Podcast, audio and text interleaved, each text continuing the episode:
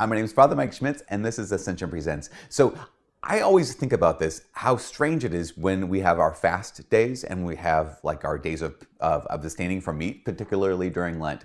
Um, that how many people have trouble with it? Like, how many of us, like, I'm not just those people, but like, how many of us, like, this is tough, this is a tough day. Now, think about this abstaining from meat on Fridays during Lent is not that difficult. Fasting on the two fast days we have in the entire church year is not difficult. I mean, you know what the, the church rules for fasting are are what you can eat two small meals and one regular sized meal that it's the quantity of the food you take in is does not exceed the two smaller meals combined. It's the it, it's not you can eat a lot.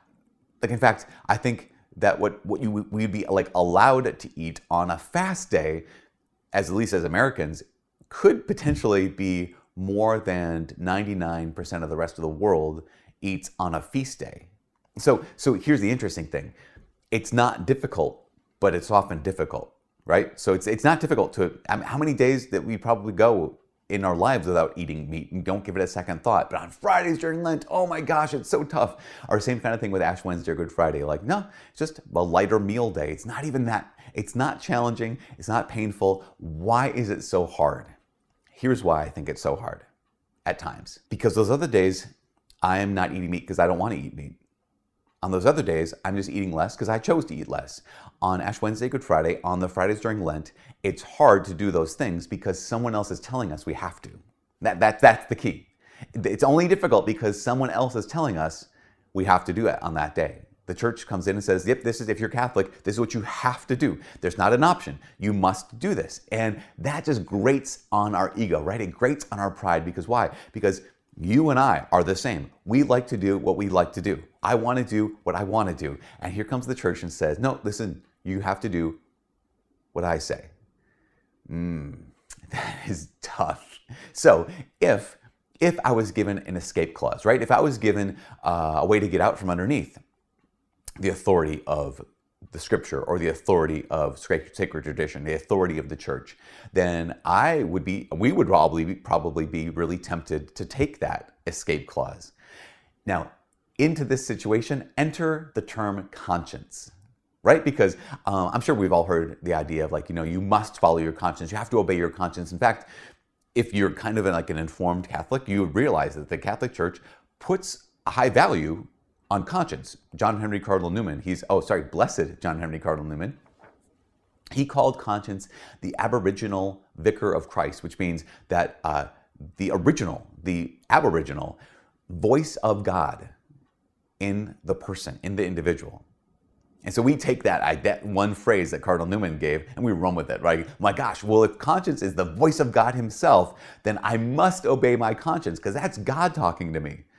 Now, here's the here's the here's the troubling thing or the difficult thing is that Car- Cardinal Newman went on to say a bunch more stuff about um, well forming your conscience, about uh, what it is to have a conscience that actually bends and is is shaped by God Himself and by the Church. So there's all these other pieces here.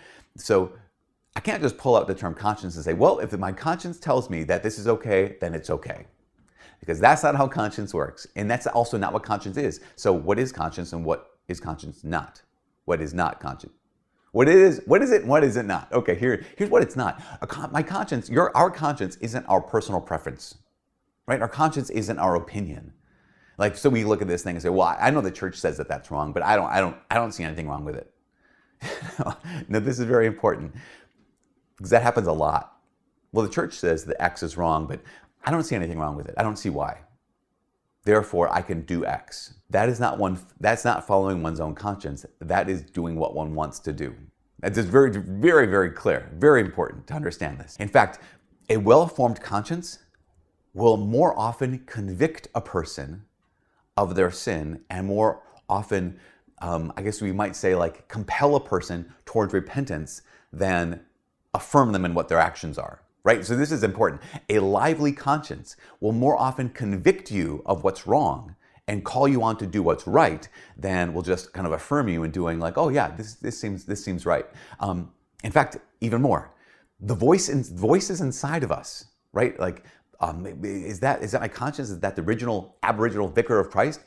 It also could be the voice of the flesh, which is my fallen human nature. It also could be the voice of the evil one, the liar.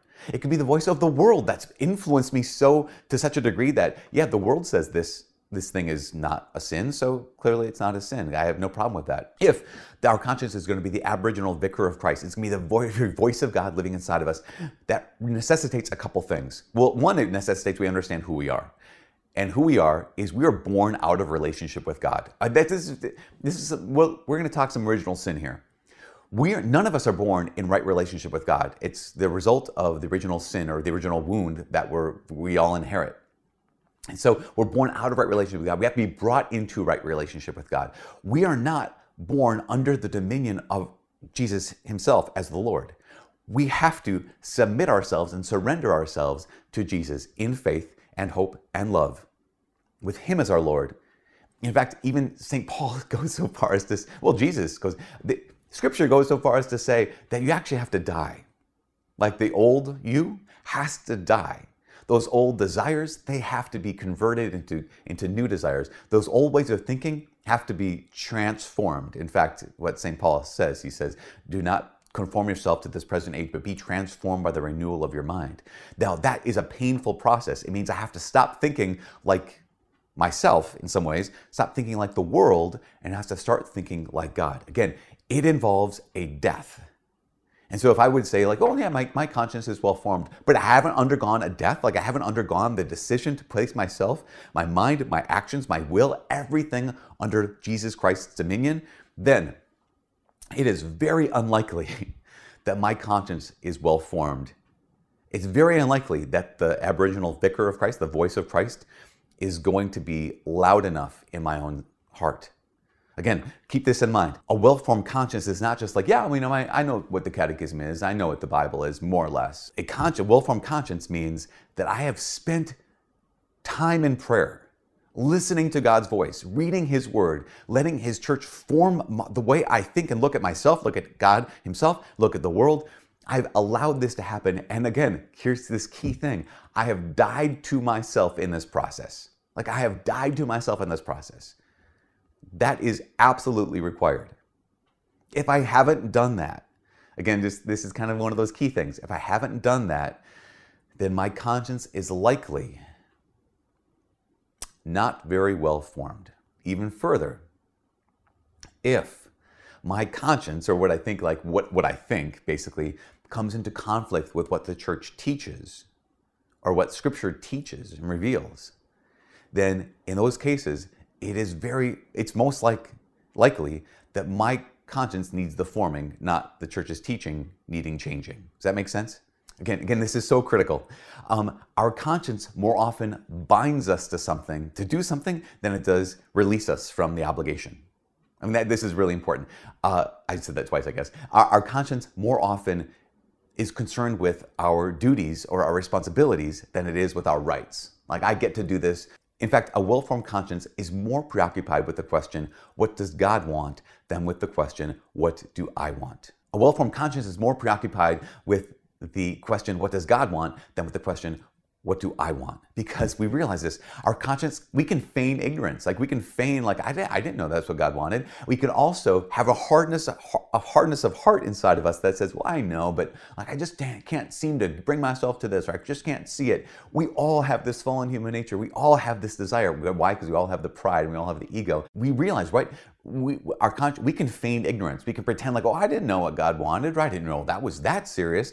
Or we can even have hardness of heart and this is that sense of like, well, I don't think it's a big deal. I, I think I want to do what I want to do. Why? Because we're all the same. We all have the same stupid ego and the same stupid pride that just doesn't want someone else telling us what to do. And so conscience is not an escape clause.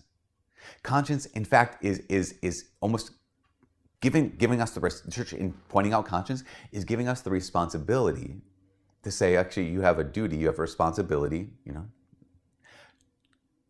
to act in a certain way that is accordance with how God has revealed himself in sacred scripture and in sacred tradition and through the teaching of the church. It does not give us permission to, to make ourselves the exception, as we've talked about in another video. this all, whole thing reminds me of, uh, at the end of the day, what something G.K. Chesterton had said. He was a convert to the Catholic Church uh, a bunch of years ago. And one of the things he said was, um, we don't want, we don't need a church that is right when we're right. We need a church that is right where we're wrong. And that's what I think all of us need. This whole idea that like I can say like, well, I can dismiss with this church teaching or that church teaching because, um, well, my conscience tells me that's okay. That's just baloney. Also, here's the other thing. Here's a quick last thing. Um, you saw, I've talked to people who say like, well, the priest told me that was fine. So a priest told me we should go ahead and do this thing, and so we did the thing, and now here we are. And it's it's fine though because a priest told me to do it. No, no. Just like our consciences can be malformed, there are priests that can be malformed. And if the, you know what the church teaches, and this priest says, "Oh, but the church teaching will change in the future," do not listen to him, please, please, please, please. I know that we should be able to, to, to trust the teaching of our local pastors and all that kind of stuff, but if you ever hear either your interior voice or the voice of a priest or someone in authority saying, in this case, you're the exception. In this case, go ahead and do the thing. The church will change its teaching. Just turn around, walk away, and get some better advice. I'm so sorry about that because I know it's, that that kind of bad advice has destroyed the lives of so many people. Um, yeah, wow. I kind of ended on a real sour note, didn't we? Well, we certainly did, but at least it's nice outside. And we're in the middle of Lent right now. I want to invite you to like or subscribe or smash the like button. I already said that. Smash like, you just click the like button. From all of us here at Ascension Presents, oh my gosh, from all, from all, I can say it, from all of us here at Ascension Presents, my name is Father Mike. God bless. Oh my goodness. I just don't even know. This is so long. Wasn't, wasn't it super long? Oh my gosh, terrible.